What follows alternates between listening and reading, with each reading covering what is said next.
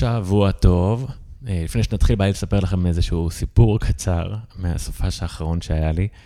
אה, ביום שישי בבוקר הלכתי לגלוש עם חבר, והחלטתי שזה יהיה רעיון טוב להביא את הטלפון איתי לתוך המים, אה, כי היה ים לא גבוה, בתוך קייס מיועד למים ככה, והוא כרוך לי סביב הצוואר. וצילמנו והשתעשענו ויצא אחלה חומר, ממש רציתי לשתף אותו. באיזשהו שלב שהוא עבר מבין, בין החבר לביני, שכחתי להחזיר את הרצועה לצוואר שלי והטלפון שקע למים ולמצולות ונעלם. אה, ככה, ממש אה, ככה התבאסתי וישר קפצתי למים וניסיתי לצלול ולמצוא אותו, אבל לא מצאתי ומהר מאוד התחלנו לצחוק והבנו שאין אה, טעם. ובאמת ככה נהניתי מהעובדה שלא העברתי יותר מדי זמן בבאסה, כי אם אין אפשרות לעשות עם זה משהו, אז אין מה לעשות עם זה ושחררתי. והמשכתי את היום וניסיתי לחשוב כי בדרך כלל כשקורה משהו לא טוב, אני מנסה להבין האם יש איזשהו מוסר השכל, משהו ללמוד ממנו, ואמרתי, טוב, אני לא מבין כאילו מה המוסר השכל, אה, אם הייתי צריך לעשות את זה עוד פעם, הייתי עושה את זה עוד פעם, כי אני אוהב לעשות את הדברים האלה. אה, ולאחר מכן הגעתי הביתה, וכשהגעתי הביתה חוויתי איזושהי בדידות מאוד גדולה. לא הצלחתי לשים את האצבע בדיוק על מה יוצר את הבדידות, ועם השעות הבנתי שכנראה אני כל כך רגיל לאין סוף אה, נוטיפיקציות מהרשתות החברתיות, והודעות, ושיחות, ותמיד יש משהו, ופתאום הלבד הוא לבד. אתה לא חולק את הזמן האמת שלך עם כל האנשים שנמצאים ב, ב, במכשיר שלך. לאחר מכן, החלל הזה הפך להיות מאוד מאוד נעים. אני כבר יותר מ-24 שעות בלי טלפון, ואני מגלה איזשהו שקט ו- ונועם, שאני לא יודע איך אני אה, הייתי אומר, אני אחזיר את הטלפון ואני רוצה שיהיה לי טלפון ואני רוצה... אני אוהב את האינטראקציה שיש לי עם הרשתות ואני... אבל uh, ממש מנסה להבין איך אני מנסה לשלב את הדברים האלה, כי השקט הזה הוא ככה נשכח לי, כמעט. אז uh, בלי קשר, ברוכים הבאים לפרק חדש של תחושת בטן.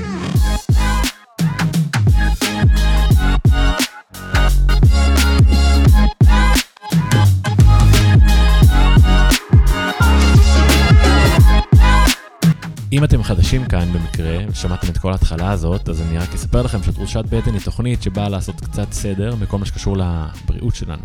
אה, ומטרתה להנגיש מידע אלטרנטיבי אה, וחדש, וככה משנה תפיסה לגבי אה, שיפור אורח החיים שלנו. אני מתן חכימי, אני יוצר תוכן, מאמן ומחבר הספר חוקי בטן. בשנים האחרונות אני חוקר את זה, את הקשר בין אורח החיים שלנו, הגישות, הגישות והאמונות שלנו לבריאות שלנו. יש כל כך הרבה דברים מרתקים, שככה אני נפעם מהם, והם עוזרים לי לשפר את האורח חיים והבריאות שלי, שכל מה שאני רוצה זה לחלוק את הדברים האלו, אה, בעזרת האנשים שאני מארח פה כל שבוע.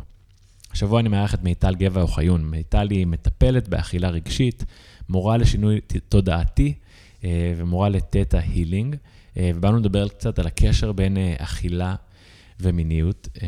בסך הכל משהו שלא ציפיתי לשמוע עליו, והוא מאוד מעניין, היה אחלה שיחה. אני אגיד כרגיל, שאם הנושא הזה ככה תפס אתכם, ונראה לכם שיש מישהו אחד, שאם הוא ישמע את הפרק הזה, הוא יוכל ללמוד אותו ולהתחזק ולהתעצם ממנו, תשלחו את זה לבן אדם הזה. כמובן, שאם בא לכם ממש לתת מעצמכם ולהיחשף ולדבר על הנושאים האלה, אז אדרבה, אימייל, רשתות חברתיות, תספרו, תשתפו. Uh, המטרה היא uh, לתת uh, ככה כוח uh, והשראה וידע uh, לאנשים. זהו, האזנה נעימה. אהלן, מיטל גבע אוחיון. אהלן, מתן. כיף שאת פה. אה, אני ככה, הכרנו בזכות אה, כנס של אה, תודעה בריאה, של התזונה, ו, ובעקבות זה הגענו לדבר על נושא שבכלל לא חשבתי שיש בינו, בין, שיש לו קשר, שיש נושאים שיש ביניהם קשר, כן. שזה בעצם אכילה רגשית ומיניות. נכון. זה מאוד ככה הדליק אצלי כמה נורות וסקרנות. אז אני שמח שבאנו לדבר על זה, אז נראה לי אתן לך להתחיל ולשתף אותנו ולהגיד לנו מה, מה באמת, ה, איך זה מתחיל, הדבר כן. הזה. אוקיי. אז אה, כן, אכילה ומיניות הם שני נושאים שאנחנו ככה מתעסקים בהם, חווים אותם ביום-יום. אנחנו אוכלים כמה פעמים ביום, mm-hmm. ואנחנו עושים אהבה, אה, מין, מיניות בתדירות כזאת או אחרת. אה, והרבה מאיתנו גם עסוקים, מפנים לשם משאבים מחשבתיים, רגשיים, לאכילה ולמיניות. שני נושאים גם שמבקשים המון המון ריפוי, mm-hmm. אבל זה, זה די מדהים לראות שגם אנשים שמאוד uh, מתעסקים בזה ועושים תהליכי מודעות דרך אכילה ומיניות, לא ממש uh, מודעים לקשר ביניהם. אוקיי. Okay. אז, uh, אז אני קצת אספר באמת על הקשר ביניהם. Uh, אז ברשותך, אני אלך אולי אחורה, לתקופת ה... לתקופה ההיסטורית שלנו, ההיסטוריה הכתובה mm-hmm. בתנ"ך. כן. החטא הראשון היה חטא האכילה, mm-hmm. אכילה מפרי עץ הדעת טוב ורע, והעונש הראשון שניתן על החטא הזה, עוד לפני הגירוש מגן עדן ולפני העונשים המגדריים, בזיעת אפיך תאכל לחם, בצר תלדי בנים, אתה יודע מה הוא היה? לא עושה לך חידון, אתה יכול לא לדעת. לא, אני לא יודע. הוא היה אה, שאדם וחווה ראו שהם ערומים והתבוששו. זה מה שכתוב. זאת אומרת, הם התחילו להתבייש בגוף שלהם. עכשיו, אני מניחה שהם לא התביישו ביד או ברגל שלהם, אלא הם התביישו uh, באיברי המין שלהם. לגמרי. ובציורים, שהם יותר מהתקופה הזאת, אבל הם uh, על, עלי התאנה מונחים על אזור איברי המין. אז בעצם היה חטא והיה לו עונש, והחטא היה קשור לאכילה, mm-hmm. והעונש היה קשור למיניות, לגוף, כזה. אוקיי. Okay. ואני ככה כבר אה, שמה פה, אה, גם עבור מי שצופה בנו, את השאלה ששווה לשאול את עצמנו כמה אנחנו עד היום אה, רואים ורואות, אולי יותר רואות, באכילה סוג של חטא, וכמה אנחנו... מענישים, מענישות את עצמנו על, ה, על הדבר הזה, mm-hmm. על החטא הזה. אני חושבת שזה משהו שעד היום אנחנו באיזשהו מקום סוחבים אותו על הגב בווריאציות כאלה ואחרות. כן, בגלל שיצא לי להתעסק בכל הנושא של הפרעות אכילה בחודשים האחרונים, אז אני יכול לגמרי לדמיין שיש אנשים שחווים את הקשר, אבל דווקא אני יותר מתחבר לעניין הזה של... Uh, אני לא חושב שזה בא אצלי מהתורה, אבל אני חושב שלמדנו בכל שלב בחיינו להסתיר ולהצניע איברים, את יודעת, המציאות המקסימום העירום שבן אדם יכול להגיע אליו יהיה בגד ים, והאזורים האלה הם אזורים שאנחנו באמת uh, רגילים להסתיר. וגם אני אגיד, כי פשוט חשבתי על זה, שחוץ מהקריירה שלי, רוב הדברים שמעסיקים אותי הם באמת uh, אוכל ומיניות, בצורה כזאת או אחרת. Hmm, uh, כן. נראה לי שיותר אוכל מאשר מיניות אפילו, אבל לגמרי... חיבור... אה, כן, כן, חיבור ממש אה, חזק. עכשיו, יש עוד, ב... ככה סיפרתי קצת לחברים שלי, יסקה ויונתן שומר, שהם מטפלים מיניים, הם, הם דתיים, אה, על העניין הזה, ואז הם אה, אמרו לי שבעצם בכל מקום ב, במקרא שלנו שמופיע אוכל, mm-hmm. הפרשנים מפרשים את זה אה, למיניות. וואלה. למשל, שמשון, שהוא היה בבית האסורים, וכתוב שנשים הביאו לו אוכל, אז הפרשנות היא שהם פשוט באו אה, לעשות ממנו ילד. הוא היה גיבור, הוא היה חזק, זרע שווה וככה. אה, אז זה ממש אה, מהדהד עוד ועוד לדברים האלה. אז הקטע זה כל כך כאילו אה, אלמנטרי, אבל כשאתה חושב על זה, כן, יכול להיות שאם אני הייתי מביא למישהי ארוחה, או מזמין אותה לארוחה, או קונה לה אוכל, או מישהי הייתה קונה לי אוכל, הייתי רואה את זה כיותר מעניין חברי. שיש איזשהו עניין כן. מיני רגשי מאחורי זה. נכון. נכון, זה לגמרי, לגמרי עד היום ככה נמצא, סליחה. אוקיי. Okay. אמ, אז אם אני אקח את זה ל...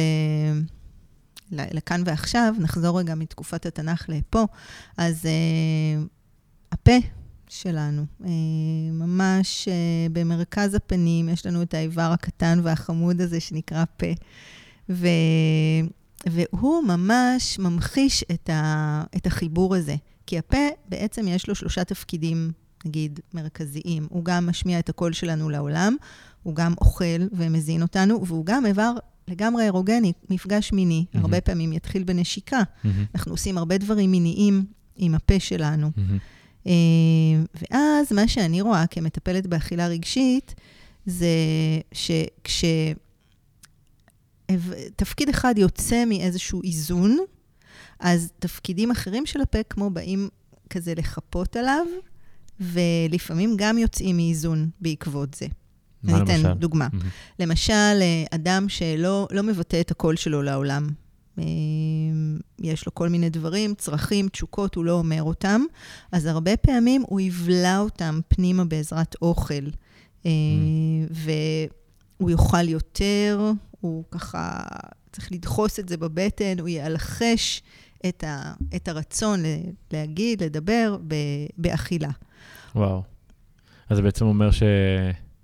אני מנסה לחשוב לאן אני יכול לקחת, לכמה מקומות זה יכול ללכת, אבל נגיד בן אדם שגודל בבית, שהוא בן אדם לא מקבל נגיד תשומת לב, או שלא מאפשרים לו לבטא את עצמו, או במערכות יחסים לאחר מכן, או... אני חושב שבכל, אה, אני, אני חושב על זה נגיד בכל מסגרת חברתית שהייתי בה, תמיד היה את הבן אדם הזה שכולם שומעים אותו, ויש את האלה שלא מצליחים להתבטא ולא מצליחים להשחיל מילה, אז כאילו כמה, זה מדהים בעיניי כמה זה יכול... אה, כן, אז לפעמים הם יהיו באמת יותר אכלנים רגשיים. Uh, לפעמים זה, זה יתועל למקומות אחרים, אבל uh, כן, קול שרוצה להישמע ולא נשמע, הוא מוצא לו, מוצא לו כנראה איזושהי דרך ליצור דברים uh, בדרך אחרת. Mm-hmm.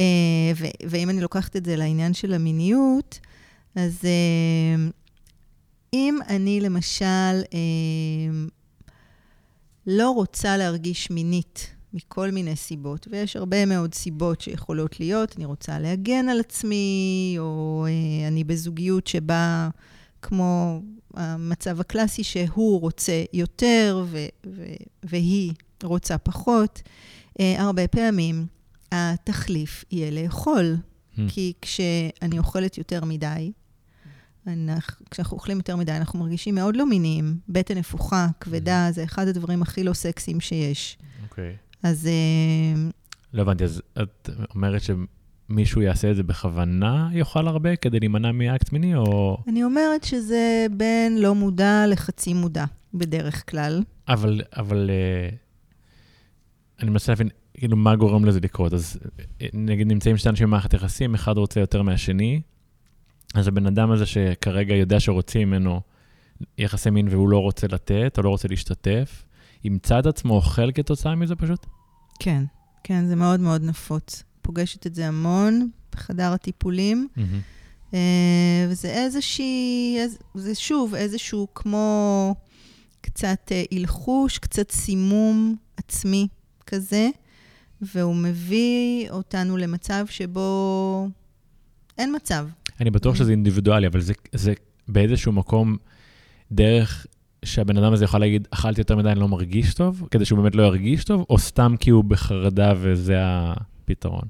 גם וגם. וואו. זה גם התחליף של אה, כואב לי הראש, mm-hmm. וגם, אה, כן, איזשהו משהו שככה מרגיע וכזה.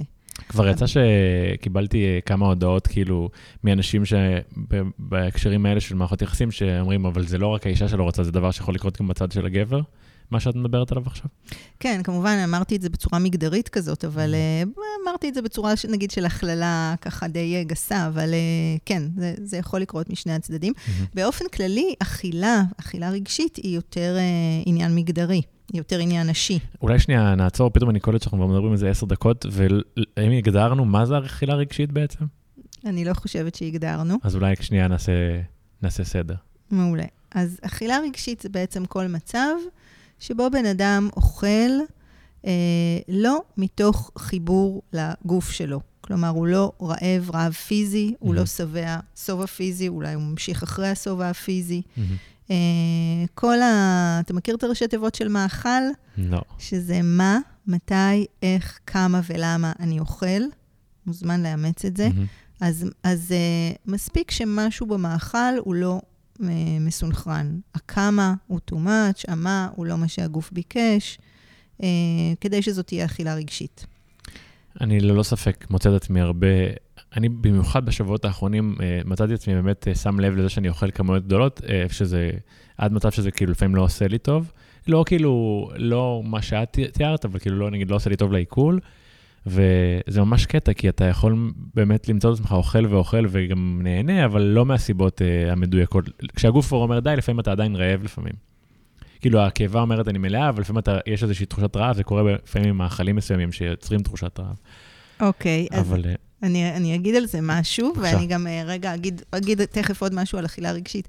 Uh, יש הבדל בין רעב פיזי לבין תיאבון, שזה הבא לי של הגוף. זה לא אני צריך, זה אני רוצה mm-hmm. לאכול, שהוא, שניהם הישרדותיים. זאת אומרת, גם התיאבון, אנחנו בנויים ככה שאם נראה אוכל על השולחן או נריח אוכל, נרצה לאכול אותו גם אם אנחנו כבר שבעים. Mm-hmm. אז הרבה פעמים זה זה. ויש כמובן את הרעב הרגשי. שהוא סיפור אחר, שהוא בא לענות על צרכים שהם צרכים אחרים לגמרי, למשל, צורך במגע, באהבה, בהערכה, בביטחון, במוגנות, כל מיני דברים. וואו. ו... ולתוך זה אני באופן אוטומטי אוכלת. עכשיו... אז אנחנו בחרנו לדבר על מיניות, אבל יש הרבה דברים, לפי מה שאת אומרת, שיכולים לגרום לאכילה רגשית. כן. מה? אם, אם אנחנו הולכים לשם, אז כן. רגע, אני רוצה עוד משהו לגבי אכילה רגשית. לפי ההגדרה, שדיברנו לפני רגע על אכילה רגשית, אז בעצם אין כמעט אדם היום שלא אוכל אכילה רגשית. כולם אוכלים אכילה רגשית. וה, וחשוב להבין שזה נהיה עניין כשזה מרגיש ככה. זאת אומרת, מתי זה אישיו? Mm-hmm.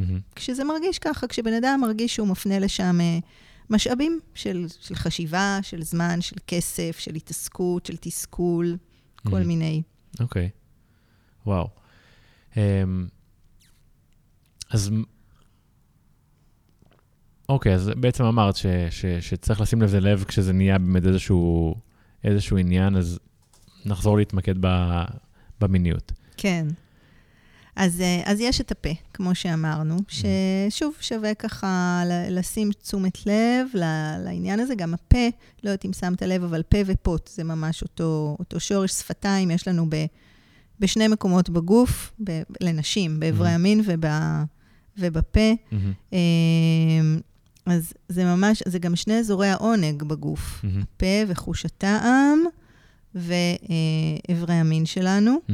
חושים אחרים, גם, אני יכולה להתענג מלשמוע מוזיקה וככה, אבל בוא נגיד שזה ה... יש הבדל, ללא ספק. כן, כן, זה עונג יותר חושי. ו... וגם, זאת אומרת, זה גם חוש הטעם וגם המרקם שיש בפה. אז זה מאוד מאוד מחובר, ושווה לשים לב לזה. כמה אני מפצה על מיניות באכילה, כמה אני מפצה על אכילה במיניות. נגיד אנשים שהם... אה, בתחילתו של קשר, mm-hmm. בהתאהבות. הרבה פעמים הם לא זקוקים לאוכל. אתה מכיר את זה? שאתה חי מאוויר כזה? זה קטע, כי אני לא זוכר את זה, אבל ממש לא מזמן מישהו אמר לי שאתה מאוהב אתה לא רעב, משהו כזה, ואמרתי, ולא חשבתי על הקשר בין השניים. כן.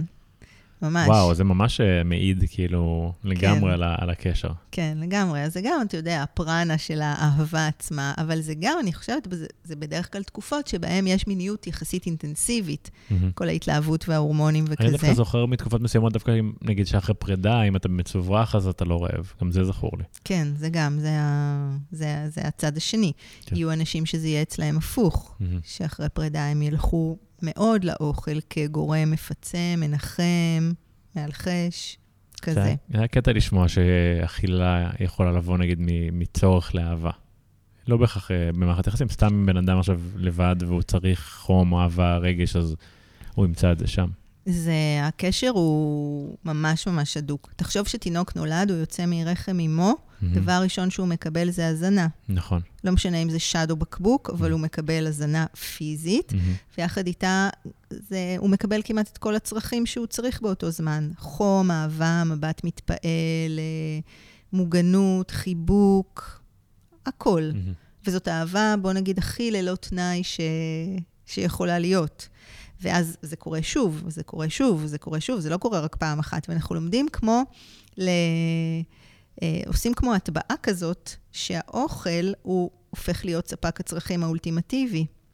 אה, יש אפילו ספר בשם הזה, When Food is Love, mm-hmm. של ג'נין רוס, שהיא הכהנת הגדולה של האכילה הרגשית. Mm-hmm. כן, זה מאוד מחובר כזה. וואו, מעניין. אמ, אז נגיד, מה, מה את עושה עם אנשים שסובלים מהחלות רגשיות? מה, כאילו, איך בכלל, מה הצעדים הראשוניים לזהות את זה ו- ו- ולהתמודד עם הדברים האלה? מה שאני עושה עם אנשים שבאים אליי לטיפול, זה קודם כל איזשהו מיפוי של האכילה הרגשית. אה, יש פה שתי מערכות יחסים מרכזיות, מערכת היחסים עם הגוף ומערכת היחסים עם האוכל. אה, עם הגוף זו ממש זוגיות. זו הזוגיות הכי קרובה והכי ארוכת שנים שאי פעם תהיה לנו. Mm-hmm. והיא יכולה להיות הרמונית, אבל בהרבה מקרים היא, היא לא ממש. היא, יש שם חוסר אמון, וכעס, וטינה, ואכזבה, ומערכת יחסים לא פשוטה. Mm-hmm. וגם עם האוכל. עם האוכל זה יכול להיות מאוד פשוט, וזה יכול להיות עם האוכל זה יותר יחסי אהבה-שנאה כאלה, משיכה דחייה. אני גם ממש בא לי עליו, אני גם לא ממש. כאילו, בוא נגיד, לפעמים אנשים אומרים לי, אם היה אפשר לא לאכול ולהמשיך אה, להתקיים, הייתי מעדיפה. אז אני עושה בהתחלה איזשהו אבחון של מערכות היחסים האלו, ואז אנחנו מתחילים, אה, זה כמו מסע שעובר דרך מערכות היחסים האלו ויוצר שם אה, אמון וקרבה וככה חוזה מחודש עם הגוף, ואז אפשר להתחיל גם להקשיב לו, ולהקשיב לרעב, להקשיב לשובע, להקשיב למה הוא מבקש לאכול. Mm-hmm. זה ככה תהליך uh, של צלילת עומק. זה לוקח אותי ל... ל... לעולם של צומות, משתי סיבות. לפני כמה שנים עשיתי צום של חמישה ימים. אז uh, בזמן הצום, אחד מהדברים שחוויתי והופתעתי מאוד לחוות, זה איזשהו סוג של uh, כמו חופש, שהגיע מהמקום שאני לא צריך לדאוג עכשיו. אני בן אדם שבגלל שאני אוכל בריא ואני מבשל הרבה לעצמי, אז יש המון התעסקות באוכל. אני חושב שלכולם יש התעסקות באוכל, כי אתה רעב ואתה צריך למצוא פתרון, אבל ממש היה לי כמו חופש כזה. אני לא צריך לקום היום ולחשוב מה אני אוכל ומתי אני אוכל וכמה זה ייקח לי ו... וכמה זמן לפנות בשביל זה. היה חופש, ובאמת אני, אני לא טועה, אז מכל מיני מחקרים שקראתי על צום, שזה באמת עוזר לייצר מערכות יחסים יותר טובות עם אוכל, כי כשאתה מבין שאתה לא ממש חייב אותו, אה, במיוחד במציאות השפע, שכולם רגילים לאכול שמונה פעמים ביום, אז אתה מרגיש, שאתה מבין שאתה לא חייב אותו, זה סוג של פותר לפעמים מערכות יחסים בעייתיות. נכון, זה יכול מאוד לעזור. וגם באמת ה... המקום הזה של אי-אכילה. אנחנו נורא מתעסקים באכילה, mm-hmm. ואנחנו לא משאירים מקום לאי-אכילה. האי-אכילה היא כאילו ה... הבין לבין, אבל אפשר לתת לה את המקום שלה, את, המקום של הכבוד, וזה mm-hmm. באמת uh, עושה, עושה טוב למערכת היחסים עם האוכל. האם היית עושה הגבלה כזאת גם להימנעות מקיום יחסי מין? לצורך העניין, אני חושב לעצמי על פעמים שיכולתי אולי ללכת לישון אה, ולא להיפגש עם נגיד מישהי ולשכב, כי זה כזה מאותו מקום של, של יש ואפשר וכיף, אבל יש לזה גם את ה... את, ה, את מה שזה לוקח ממך באיזשהו מקום. כן. זה הזמן שלך, או החשיבה שלך, או הרגש. אני לא מטפלת מינית, אני מטפלת באכילה רגשית, אבל אני כן יודעת שמטפלים מיניים הרבה פעמים מבקשים מאנשים, מזוגות, מפרטים יחידים שבאים לטיפול, לעשות הפסקה אה, ולא לא לקיים יחסי מין איזושהי תקופה, כדי לרפא כל מיני דברים שכאילו, כשזה תוך כדי, mm-hmm. אז, אז לא תמיד ניתנים ל, לשינוי. כן, אז גם פה אני חושבת שיש uh, משמעות ל, לכן ו, וגם ל, ללא, לאי. מעניין. כן. אוקיי. Uh, אז אני אמשיך קצת לדבר על, ה, על הנושא של אכילה ומיניות. ברור. אז עוד נושא זה, זה הנושא של חדירה. של okay. אוקיי. בעצם יש uh, שלושה דברים שנכנסים לנו לתוך הגוף, שאנחנו מאפשרים להם להיכנס לנו, או שזה באופן טבעי קורה. אחד זה אוויר, mm-hmm. Uh, שתיים זה אוכל ומים דרך mm-hmm. הפה, ושלוש זה באמת כל הנוזלי uh, uh, אהבה ונוזל הזרע וכולי. Mm-hmm. עכשיו, הם כולם כולם מכילים המון המון צ'י, אנרגיית חיים. תחשוב שנוזל הזרע הוא יוצר חיים. Mm-hmm. אוויר, אי אפשר להתקיים בלעדיו, הוא משאיר את החיים בחיים, ו- ואוכל ומים, כנ"ל, אוקיי? Mm-hmm. עכשיו, אה, גם כאן יש המון אה, חיבורים בין הדברים האלה, בעניין של... אלו פעולות כאילו מאוד uh, טבעיות. Uh, נגיד לנשום, אני נושמת 24/7 גם כשאני ישנה. אה, לאכול, אני אוכלת כמה פעמים ביום, לפעמים בחוסר מודעות מוחלט למה נכנס, ולפעמים זה על הדרך ותוך כדי. מיניות גם יכולה להיות הרבה פחות מודעת ומשהו שהוא יותר טכני. Mm-hmm. וכאן החיבורים בעיניי זה כמה אני בוחרת אה, לשים מודעות בתוך הפעולות האלה, mm-hmm. או בתוך ההוויות, יותר מפעולה, זה זה משהו יותר uh, גדול. Mm-hmm. ואנחנו יודעים, נגיד, שנשימה, אם אני בוחרת לנשום באופן מודע, יש את כל הטכניקות של נשימה מודעת ומעגלית, כמה זה מרפא. Mm-hmm. אותו דבר כשאני בוחרת להיות במיניות מודעת, אותו דבר כשאני בוחרת להיות באכילה מודעת וקשובה. Mm-hmm. אז נכנס כאן כל הנושא של, אה, של נוכחות, של כמה אני מוכנה, אתה יודע, להיות כאן במקום שהוא נוכח, ושהוא uh, מתמקד ככה ב, בדבר עצמו וברגע, ולא מרחיקה את זה ממני באיזשהו אופן. כן, זה לוקח אותי, ל... אני אוהב לקרוא לזה פשוט לחיות על אוטומט, שזה פשוט אה, דבר שקורה לי, אה, קרה לי בשלבים מסוימים בחיים הרבה יותר, אבל עד היום, שאתה פשוט, אתה פשוט עושה בלי לחשוב. מאוד קל עכשיו לשנייה ללכת לשבת לאכול משהו ולא לאכול מה שמתאים לך, או להיות באיזו סיטואציה שאתה בכלל לא חושב אם אתה נושם או לא נושם. ול, ולגמרי גם במיטה, אם בכלל בא לי להיכנס עם הבן אדם הזה שאני הולך להיכנס איתו למיטה, האם האקטים שאנחנו מבצעים הם באמת מה שאני רוצה לעשות כרגע, נעים לי, בא לי להמשיך אותם, אולי באמצע בכלל זה לא מרגיש לי נכון, הייתי מעדיף אם היה לי את האומץ אה, לעצור את הסיטואציה ולהגיד, אוקיי, לא, דברים שמאוד קשה לעשות. כן. אז אה, אני חושב שהרבה דברים היו נפתרים אם היינו מצליחים להיות באמת, אה, לשאול את עצמנו את השאלות, האם באמת זה מה שאני רוצה כרגע. נכון. העלית פה ממש אה, נושא ממש חשוב, גם באמת של לשים גבולות.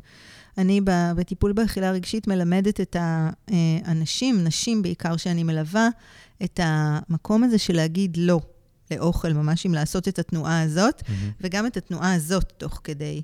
כי כשאני אומרת לא, אז זה ממש להתקרב ללב, mm-hmm. זה, וזה גם, זה מגניב גם במילים, זה, זה ל"א, זה ל"ב. כאילו האלף-בית של, של הדברים, כן. זה להגיד לא מתוך המקום הזה של אהבה עצמית. Mm-hmm. וזה לגמרי נכון גם לעניין של מיניות, של אה, באמת איפה אני שמה את הגבולות שלי, ו, וכשאני כן, כשאני אומרת כן למשהו, אז כמה אני מחוברת לכן הזה, ו, וממשיכה ככה... ללכת איתו ו- וממשיכה להקשיב, כי אולי עוד מעט יגיע לו, ואולי אני אגיע לשובע, אה, גם במיניות וואו. וגם באכילה. אה, כן, אז זה ככה משהו גם מהותי. מדהים כמה קשר יש בין השניים. כן, מלא. בכלל נראה לי שתי, שתי תחומים שמאוד קשה להם להגיד לא. כאילו, הרבה פעמים אתה מוצא את עצמך מול מזון שהוא לא בהכרח נכון לך, ונטו מהרעב או מחוסר ה... היכולת שנייה להגיד, רגע, מה אני עושה במקום, האם אני יכול שנייה להחליף את הסיטואציה הזאת, ומה שמפיל אסימונים. כן, יש פה משהו אבולוציוני, שכאילו ה... אה, היקום רוצה שאנחנו אה, נתרבה ושאנחנו mm-hmm. נשרוד. אז uh, יש לנו איזושהי משיכה מולדת, טבעית, הישרדותית, גם לעשות מיניות uh, וגם ללאכול. אז uh, זה בעצם, הלומר לא הזה, הוא הרבה פעמים מרגיש לנו כמו איזה משהו של ללכת נגד עצמנו ו- וכזה. כן. אני חושבת שזה בדיוק העניין של מודעות ושל uh, לתרגל את, ה- את המקום הזה. וגם תחשוב על המילים תאווה ותיאבון, כאילו המקום של הלהיות, אה, להיות עם, עם תשוקה מינית ולא למהר לפרוק אותה. זה גם עולה ככה. כמו להיות מה... עם תיאבון ולא לא למהר. אה, זה. כן. אני חושב שזה גם, אני לא יודע אם אפשר להגיד את זה על המיניות, אני יודע שתמיד אני מדבר על אוכל אה, ועל הקשר של תרבות השפע, שיש המון, המון, המון אוכל, המון אפשרויות של מזון, בכל מיני שעות, תמיד, תמיד זה קיים, והרבה. אני לא יודע אם זה ככה לגבי מיניות, אפשר להגיד גם, אבל תמיד יש באמת... אה, אני חושבת שכן, היום אולי הרבה יותר מתמיד. כן. יש מגוון גדול והרבה אפשרויות, ו... וזה הרבה פעמים מבלבל אותנו. Mm. ב, ב, באוכל יש מלא מחקרים על זה שמראים את השפעת המגוון, כאילו שבן אדם שיש לו, מציגים לו, שמים לו מגוון של אה, מזונות, mm-hmm. יאכל יותר בכמות בטח. הכללית, מאשר אם שמים לו דבר אחד. אתה יודע, יש כל מיני דיאטות הזויות של פעם, שהיו מבוססות על זה, דיאטת אבטיח ומרק כרוב וכל מיני כאלה, שאתה כל הזמן אוכל דבר אחד ובאיזשהו שלב זה נמאס לך מזה לגמרי. כמו לשמוע אותו שיר מיליון פעם. כן, אז, אה, אז גם במיניות יש פה את העניין הזה של, אה, אתה יודע, השפעת המגוון. אני מודה שאני פחות אה, חקרתי את הדבר הזה לעומק, אבל כן, ברגע שיש, אנחנו היום, נגיד, חיים בתקופה יותר...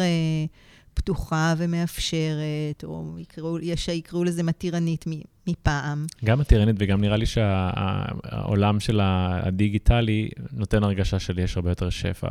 נכון. חיים בעיר נותנים הרגשה שיש הרבה יותר שפע. כן, כן. אז, אה, אז זה גם, זה יכול, זה יכול להיות לנו מיטיב, זה גם יכול להעיף אותנו מה, מהסנטר שלנו. אני רק חייב להבין, כי אמרת משהו על, ה, על הדיאטות האלה, רק כרוב עד שלא בא לך יותר כרוב.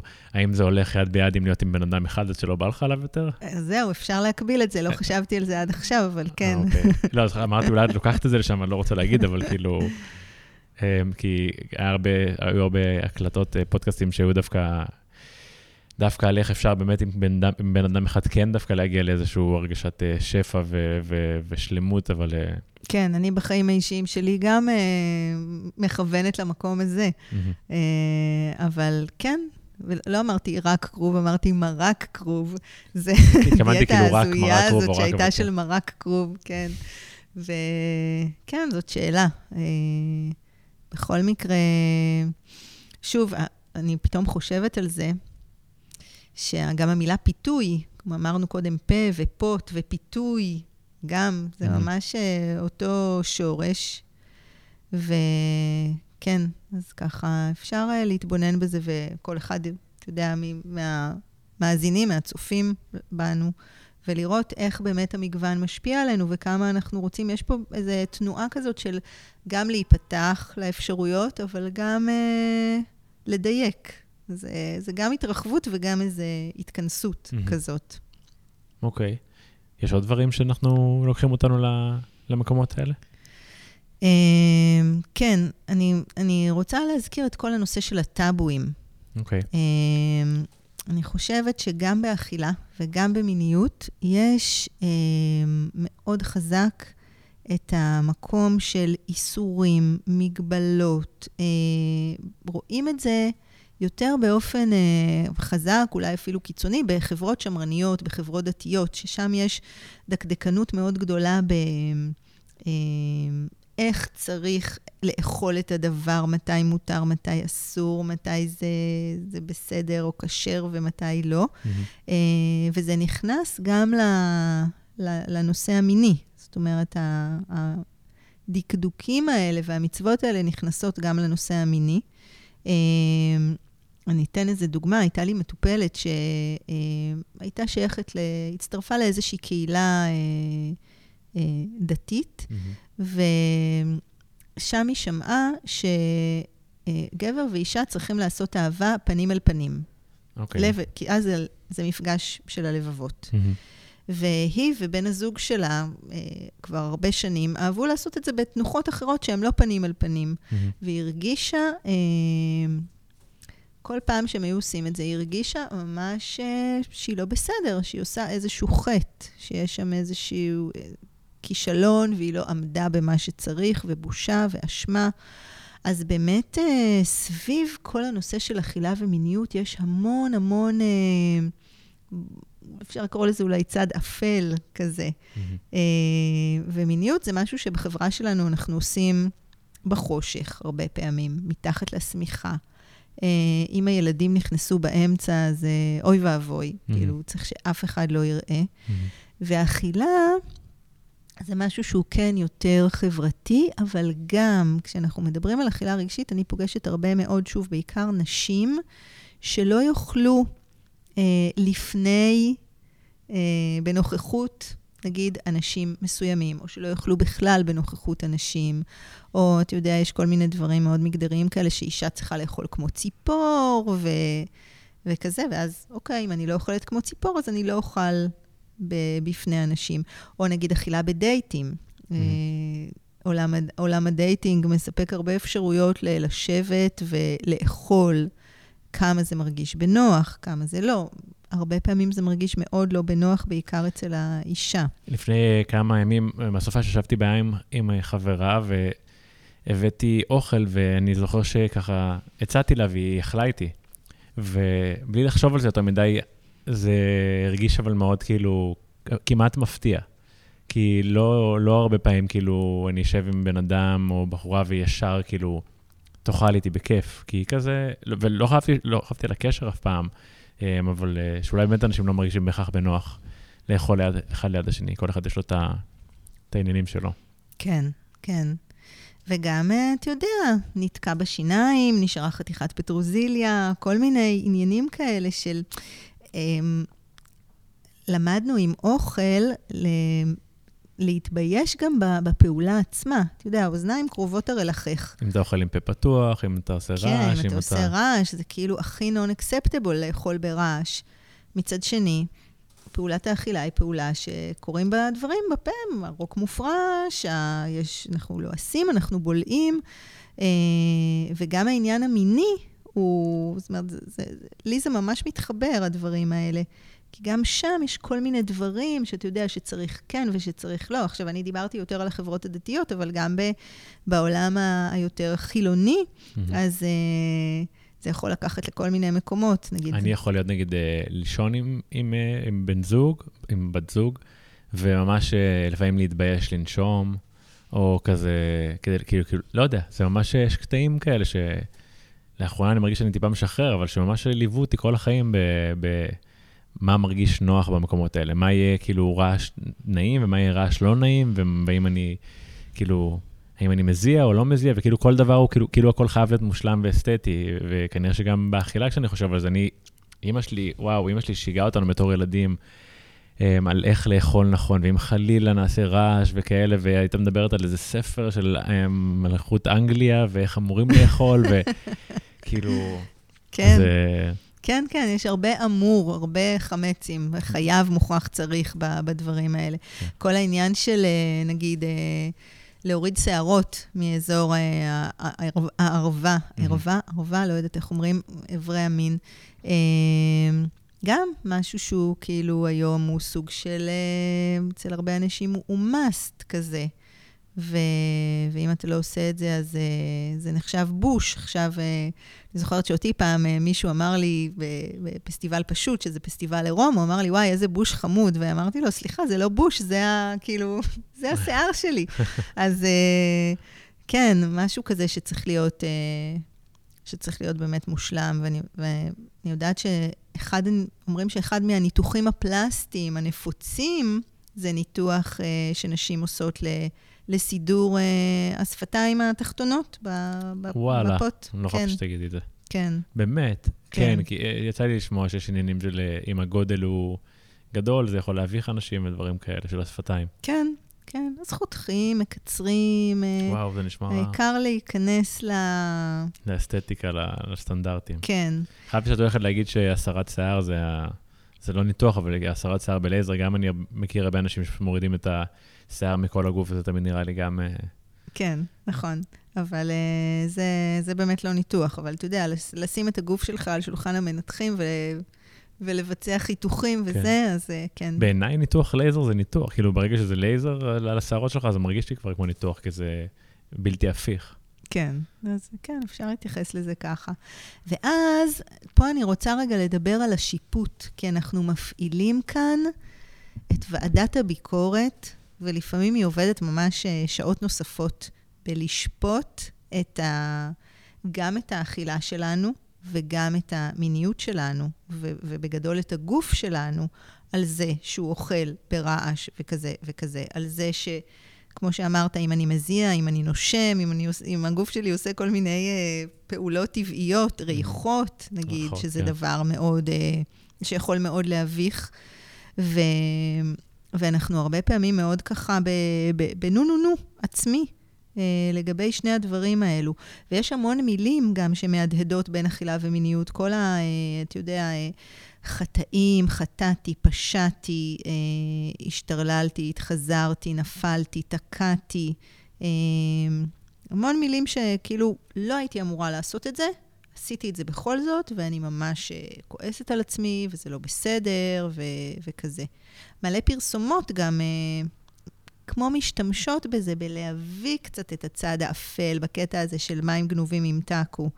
נגיד, אני זוכרת איזו פרסומת לגלידות שממש ככה נחרטה לי בזיכרון, של אישה, אה, כמובן עם שפתיים כאלה עבות ואדומות, שאוכלת איזה גלידה או ארטיק, וזה כזה נוזל לה על הצוואר, וכתוב חטאים מתוקים. Mm. כאילו, החטא הזה, המתוק, שהוא גם מושך והוא גם אסור, ואני גם שופטת את עצמי עליו, אבל אני גם רוצה אותו. אה, שהוא גם משהו מאוד תרבותי.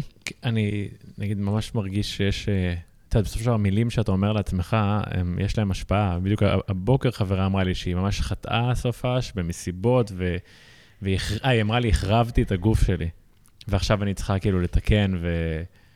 ולעשות דברים כאלה ואחרים, ואני אומר, טוב, אבל באמת להשתמש במילה הזאת על עצמך, זה סוג של כזה אקט אלים כלפי עצמך, לדבר עליך ככה, לספר לעצמך שאתה משהו נורא באמת, ו... לפעמים למילים שאנחנו מספרים לעצמנו, יש יותר כוח מהאקטים האלה ש- שאתה, שאתה עושה, כי בסופו של דבר הם, הם, הם עוברים, עדיף לשים אותם מאחורה מאשר להישאר עם המילה הגדולה הזאת. כן. אתה מקטלג את עצמך קצת, את הסיפור הזה, אתה, אתה כבר החלטת שכזה הוא, ואז גם אתה כבר לא יכול לעשות אותו עוד פעם, בלי שהוא יהיה חטא. Mm-hmm. כן, לגמרי, נכון.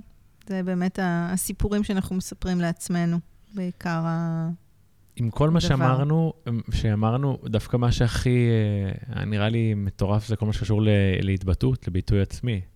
ש, ש, שברגע שאנחנו לא מבטאים את עצמנו, אז uh, כאילו בן אדם שלא מבטא את עצמו בצורה מדויקת בעולם הזה נשאר uh, כאילו באיזשהו מקום כנראה כואב, ואז מוצא את, ה, את הפתרון באוכל. כן. אני עובדת הרבה עם, ה... עם כרטיסיות כאלה, כמו שיש בתקשורת מקרבת, אתה מכיר? של רגשות וצרכים. אני מכיר את התחום, אני לא מכיר את הכרטיסיות. אוקיי, אז יש uh, כרטיסיות שפשוט כתובים בהן, uh, כתובה בהן רשימה של רגשות, mm-hmm. של נגיד איזה 100 רגשות שנתנו להם שם, משהו mm-hmm. כזה, וכנ"ל צרכים אנושיים. עכשיו, הרבה פעמים זה גם הרגש שעולה, ואנחנו בכלל לא נותנים לעצמנו להרגיש אותו. עולה, יורד, לא משנה, יכול להיות גם, יכולים להיות כל מיני שינויים ברגש, או שני רגשות סותרים שבאים ואני כאילו מבולבלת, ועל הרגשות יושבים צרכים. ואני מלמדת את המטופלות שלי, מטופלים, לשאול את השאלה למה אני באמת רעבה. כי המצב הוא שבן אדם עומד כבר uh, במטבח ליד המקרר, או אסיר, או אוכל אכילת שיש, והוא, והתעוררה שם אה, התעורר שם מנעד של רגשות אנושיים בסיסיים ולגיטימיים וטובים ו, וצרכים אנושיים שלא קיבל את המקום שלו. וברגע שאני כן מסכימה להרגיש את הרגש ולתת לו להיות חלק מהגוף שלי ולשאול את עצמי למה אני באמת רעבה, אני הרבה פעמים לא אצטרך ללכת לאוכל. נגיד אני עכשיו, הרגש שאני חווה הוא בדידות, והצורך שלי הוא צורך במגע, או בהקשבה, או ביחד. אמ, אז עצם הש... השאלה של השאלה כבר עושה משהו אחר. זאת אומרת, זה כבר, קודם כל, זה מוציא אותי מהמקום של השיפוט, של אכלתי סתם, כי אני כזאת וכזאת וכזאת, מושחתת וחסרת כוח רצון וכולי. וגם אמ, לפעמים אני מגלה שוואלה, אולי אין עכשיו איזה משהו חיצוני שייתן לי את המגע או את ההקשבה, אבל אני יכולה לתת את זה לעצמי. והאוכל הוא לא זה שייתן לי את זה. זאת אומרת, שוב, אני חוזרת, זוכר מה שדיברנו קודם על התינוק, mm-hmm. אז, אה, אז התינוק קיבל את זה יחד עם האוכל, אבל אנחנו בתור אנשים מבוגרים כבר נפתחת לנו אפשרות הבחירה. לגמרי. אני אומר לגמרי, אבל uh, אני מנסה לדמיין, כאילו בן אדם עכשיו שנמצא בסיטואציה הזאת, שהוא בודד, האם, האם בכלל כאילו הדבר שאתה צריך להתייחס אליו הוא העניין של מערכת היחסים עם האוכל, או בכלל יש בזה משהו יותר עמוק שאתה צריך להתייחס אליו לפני עניין האוכל? ללמוד, uh, ללמוד לקבל את הסיטואציה שאתה נמצא בה. כן. כאילו נראה לי שיש פה משהו יותר עמוק שנייה מה... כי בערך, אנחנו בעצם מדברים על... התייחסות כמו, אה, כמו כל בעיה, יש איזושהי מצוקה ואז יש סימפטום.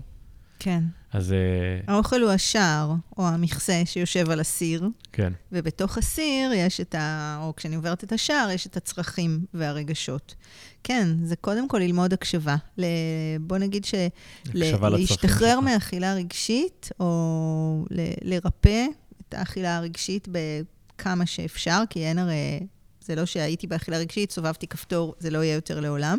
לפעמים, אבל אז אני אומר, זה, נגיד אני עכשיו... זה ללמוד להקשיב. נגיד אני מפרק את זה לכמה נושאים שדיברנו עליהם. אז נגיד אותו בן אדם שלא רוצה לבצע אקט מיני עם בן זוג שלו, ומוצא פתרון עם האוכל, אז לפני בכלל העניין של מערכת יחסים עם האוכל, יש הזדמנות פה לבן אדם הזה להתחיל להקשיב למה שנכון לו ולא נכון לו, ואם הוא לא רוצה לקיים יחסים עם בן זוג שלו, אם הוא יתקשר אותם, את, אם הוא יתקשר את הסיטואציה הזאת, אפילו החליט שהוא לא רוצה, החליט להיפרד, החליט להגיד לבן זוג שלו, תשמע, אני לא רוצה, בוא נראה מה אפשר לעשות, זה כאילו, יש, יש פה הרבה כוח לטפל בסימפטומים שיכולים לבוא כן. ממערכת עם אוכל. לגמרי.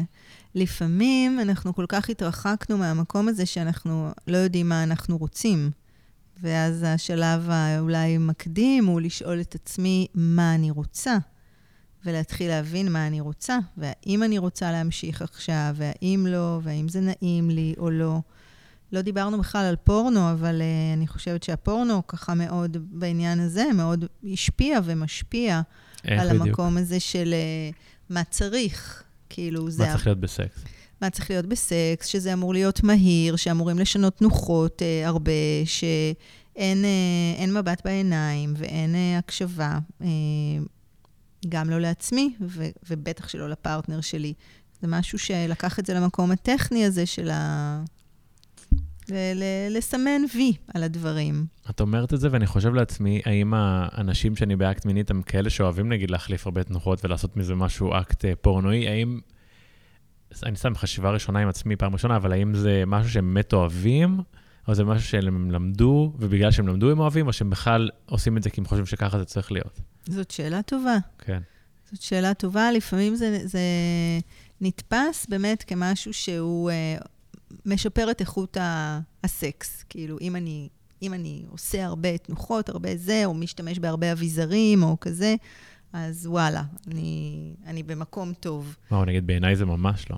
בעיניי דווקא לפעמים האקטים הכי הכי פשוטים יכולים להיות הכי הכי עוצמתיים, אם באמת מחברים אליהם דברים דווקא יותר כמו אינטימיות ו- ו- ומגע ומבטים ונשימות ודברים כאלה, דווקא אז נהיה הכי עוצמתי, ובשביל בן אדם כמוני, שאני בכלל כאילו קשב וריכוז כאילו ברמה הכי גבוהה, שינוי תנוחה יכול להעיף אותי בכלל למקום אחר, אז... אה, כן, כן. ואז אפשר, שוב, לחבר את זה לאוכל באמת, ואתה יודע, גם כמה אני צריכה באוכל, שזה יהיה, כמה אני יכולה ליהנות מה, מהפשוט, מהאוכל הפשוט, אבל שבו אני ככה ממוקדת ו- וקשובה ומודעת אליו ומתענגת אליו, וכמה אני צריכה שזה יהיה... אה, מורכב, גורמה וכזה. כן. וגם כל הנושא של ה fast food מהמם. ו slow food, ואתה יודע, גם מין מהיר כזה ומזדמן, שהוא כאילו, יש לו מטרה מאוד מאוד ברורה של הקוויקי. פורקן, כן. ומין שהוא אה, יותר באמת בכיוון של מיניות מקודשת, ש, שזה משהו שהוא מאוד, אה, אין לו, אין לו חוקים, זאת אומרת, הוא לא צריך להסתיים ב, ב, באורגזמה, בגמירה, הוא יכול ללכת לכל מיני מקומות. אה, אז שוב, יש מאוד את ה... אני חושבת, את ההדהוד הזה. וה multitasking משפיע על, אה, על שניהם. המקום הזה של לתקתק, לעשות את הדברים מהר, להספיק הרבה. אני מהמם. חושבת שזה לוקח גם למין המהיר יותר, נגיד, והמזדמן יותר, וגם לאכילה המהירה כזאת ועל הדרך. כן. אני, כן, אני באמת אה, חושב שזה, כל כך הרבה דברים יכולים להיפתר באמת עם, ה, עם השאלות האלה. כמו שאמרתי עם המאכל, בכלל, האם אני רוצה את מה שהולך לקרות עכשיו, האם הוא נכון לי? אני ממש אה, עשיתי לעצמי איזשהו, גם מה שאמרתי לך שקרה לי בזמן האחרון עם, ה, עם האוכל, אז אה, יצא שכאילו אני אוכל איזושהי תקופה מסוימת אה, כמויות שכאילו אני לא רוצה, והתחלתי להבין שזה לא טוב לי, אבל עדיין אני חושב שהמשכתי שבועות שלמים, אם לא אפילו חודש, חודשיים, שעדיין לא טוב לי, אני לא מדייק את זה, עד שמגיע איזשהו רגע שאתה אומר, רגע, כאילו, אני, אני בדרך כלל מאוד, אה, אני צריך שמישהו טיפה ידייק לי דברים, אז אני חושב שהייתה לי איזה שיחה עם איזו חברה ש, שלמדה בבית ספר לתזונה אצל גיל יוסף שחר, שגם היה פה בפודקאסט, ובאמת היא פתאום אה, כתבה לי משהו, אה, היא עזרה לי בספר שאני כותב עכשיו, והיא כתבה לי כמה מילים על, הס, על למה לא לאכול יותר מדי. ופתאום, סתם, שאני מבין שנייה פרקטית מה קורה לי, אני מבין שזה באמת לא נכון לי, וזה לא סתם משהו שאני מספר לעצמי, אז אני מצליח לעשות שינוי, אבל באמת רק לשאול את עצמך רגע, להגיד, רגע, משהו לא עובד לי כרגע בחיים, משהו אני לא מבסוט, אם זה במיניות, באוכל, איזושהי מערכת יחסים, איזושהי מצוקה אישית. רק העניין הוא לשאול שאלות ולהחליט שאני רוצה לעשות איזושהי פעולה כרגע, ומה הפעולה שאני מחליט שאני רוצה לעשות. באוכל אצלי זה היה, אוקיי, זה כמות כזאת. אתה מרגיש שזה לא טוב, תפסיק לאכול, תכין פחות אוכל, שלא יהיה כל כך הרבה על הצלחת. מלא הזדמנויות לעשות דברים. כן. כן, לשאול שאלות זה הדבר. זה כאילו לגמרי הדבר. מה אני רוצה ליצור? מה אני רוצה ליצור במיניות שלי, ומה אני רוצה ליצור באכילה שלי, ומה אני רוצה ליצור בחיבורים ביניהם? כן, לגמרי. כאילו לגמרי הדבר, אבל עדיין גם די מאתגר. אה, לי ונראה לי לרוב האנשים, בסופו של דבר זה לשאול שאלות וגם, ופתיחות פשוט. הבן אדם הזה שמפחד מאקט מיני מסוים, כשיש לך מערכת יחסים לדבר עם מישהו, ובמקום להגיד לבן אדם שאיתך, בדיוק מה אתה מרגיש, מי אתה, מה אתה חווה, אני חושב שהעוצמה באמת, אה, והחוזקות מתבטאות כשאתה מראה בדיוק את מי שאתה. כן, מסכימה. אמ, זהו, אני ככה רוצה להגיד לצופים, mm-hmm. שהמקום הזה באמת של אה, לשחרר את, ה, את הטאבואים, הוא, הוא מאוד מאוד משחרר. Mm-hmm. וכשאנחנו שמים משהו תחת קטגוריית האסור, המוגבל, כזה, ו- ומתחילים להתייחס לעצמנו בשיפוטיות על זה שאנחנו עושים את זה, ו- ולהגיד על עצמנו מילים אה, גוערות, mm-hmm. זה, זה אחד הדברים ש- שדווקא הרי לוקחים אותנו בדיוק לאותו מקום. אם אני... זה כמו, זה, זה כמו בזוגיות, אם אני אה, אכנס בבן זוג שלי, סביר להניח שעל משהו שהוא עושה או לא עושה, זה סביר להניח לא יביא את התוצאה הרצויה, אלא, אלא להפך, הוא ירגיש מותקף, הוא ירגיש אה, או שהוא צריך להיות. לרצות אותי ואז אה, מלחיץ, או שהוא דווקא נכנס לאנטגוניזם, ואז אה, זה הולך, בכל מקרה זה לא ילך לכיוון טוב. איפה את רואה את הטאבואים האלה היום? את יכולה לתת עוד דוגמאות? כאילו... באכילה אה, זה נמצא המון. בכל דבר, מעט. כאילו, בכל דבר, נכון. באכילה זה ידוע, אה, אנשים יגידו, אל תאכל משהו כזה, זה לא בריא, ואז יש מערכת יחסים באמת... אה, אני חושב שהיא, אני לא יודע אם זה... בעולם שאנחנו חיים בו, שיש כל כך הרבה דברים לא בריאים, אז אני חושב שזה לא דבר נורא להחליט שדברים מסוימים הם נגיד טאבו, אבל כל עוד אתה יכול לעמוד בהם, כי אולי באמת אם אתה לא עומד בהם, אז המערכת יחסים נהיית בעייתית. כן, אני בדיוק. נגיד, יש לי חוקים מלא עם אוכל. יש דברים שאני לא אוכל, כאילו שהם לא בריאים. אבל אני גם לא חוצה את הגבול הזה, אני חושב שזה נשאר איכשהו סביר, מערכת יחסים. כן. אבל אם אתה במערכת יחסים של כאילו, אני לא רוצה, אבל אז אני כן עושה, אז אתה פוגע ב- בעצמך כבר, ב- ברמה הרגשית. אני חושבת שהקטע הוא שזו תודעת ראש. הרבה פעמים. זאת אומרת, האיסורים באים מהראש, כי הראש כאילו יודע מה הגוף צריך, מתי הוא צריך, איזה אוכל הוא צריך, באיזה כמויות וכזה. אבל כל העניין הוא גם במיניות וגם באכילה, זה ש...